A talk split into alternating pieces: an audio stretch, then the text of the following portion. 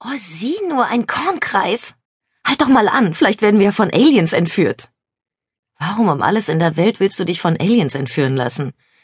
Die verpassen einem doch nur merkwürdige Implantate und Analsonden und das muss ich nicht haben. Unter Spaß verstehe ich etwas anderes.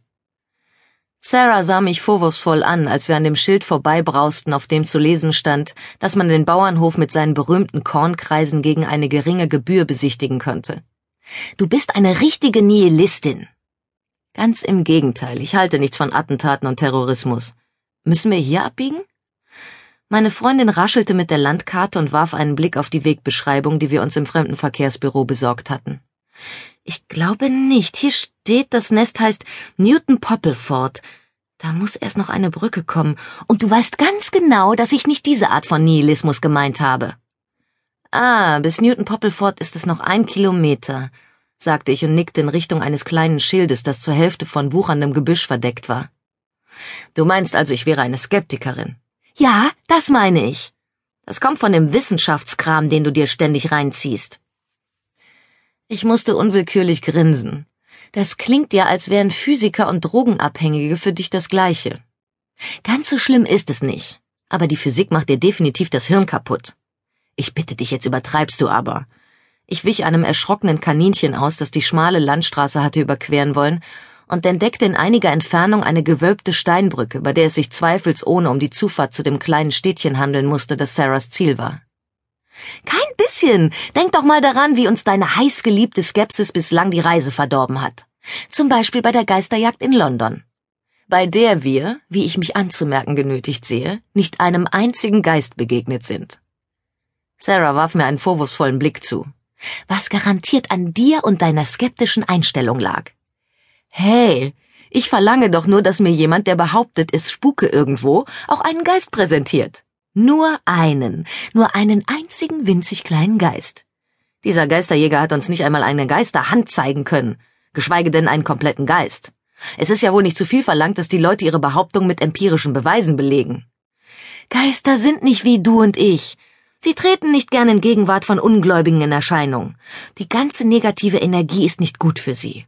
Wenn sie also nicht auftauchen, wenn du in der Nähe bist, hast du es dir selbst zuzuschreiben und sonst niemandem. Was Sarah sagte, war so lächerlich, dass ich die Augen verdreht hätte, wenn ich mich nicht auf die Fahrt über die alte schmale Brücke hätte konzentrieren müssen. Ich verzichtete darauf, meine Meinung zum Ausdruck zu bringen, denn unsere Sicherheit war wichtiger. Ist das der Pub? Sarah warf einen Blick auf das rustikale Gasthaus am Straßenrand. Nein, wir suchen das Tetrick Stoat. Das hier nennt sich Indignant Widow. In der Wegbeschreibung steht, dass wir den Berg hoch müssen. Okay, hübsches Städtchen. Ich habe dich auf meine Recherchereise mitgenommen, weil Anthony nicht auf die Exkursion mit seinem Vogelbeobachtungsverein verzichten wollte, um, wie er sagte, schon wieder Geld im Ausland auszugeben. Und weil ich dachte, dass dir die Konfrontation mit echten übernatürlichen Phänomenen guttun würde. Du bist einfach zu engstirnig, Porsche. Du bist regelrecht halsstarrig. Du willst immer Beweise haben, bevor du irgendetwas glaubst. Es ist also engstirnig und keine gesunde Neugier, wenn man verstehen will, aus welchen Bausteinen sich unser Universum zusammensetzt. Aber was das Wichtigste ist, du wirst bald 40. Du brauchst einen Mann. Nun musste ich wirklich lachen. Du schreibst Liebesromane, Sarah. Du willst, dass in deinem Umfeld alle ständig total verliebt sind. Aber für mich ist das einfach nichts. Ich war drei Jahre lang mit Thomas verheiratet und habe mir wirklich Mühe gegeben. Aber es hat nicht funktioniert. Ich denke, ich gehöre einfach zu den Frauen, die ohne festen Partner besser klarkommen. Zumindest was Männer angeht. Eine Katze hätte ich sehr gern. Sarah taxierte mich nachdenklich mit ihren blauen Augen, während ich langsam den Berg hinauffuhr. Nun, in Bezug auf Thomas muss ich dir zustimmen. Ich hätte nicht gedacht, dass jemand noch analytischer sein könnte als du, aber der war ja der reinste Androide. Ehrlich, so wie es im Moment ist, geht es mir gut. Ich habe ein paar Bekanntschaften. Da ist zum Beispiel ein Forscher von einer Softwarefirma, mit dem ich mich ab und zu treffe. Ein Sonderling. Und ich bin ein paar Mal mit dem Tierarzt ausgegangen, der neben mir wohnt. In dem braunen Haus? Ich dachte, da wohnen Wickerpriesterinnen. Nein, auf der anderen Seite, in dem gelben. Sarah zog die Nase kraus. Ach so, der. Vom Charakter her ganz nett, aber hässlich wie die Nacht.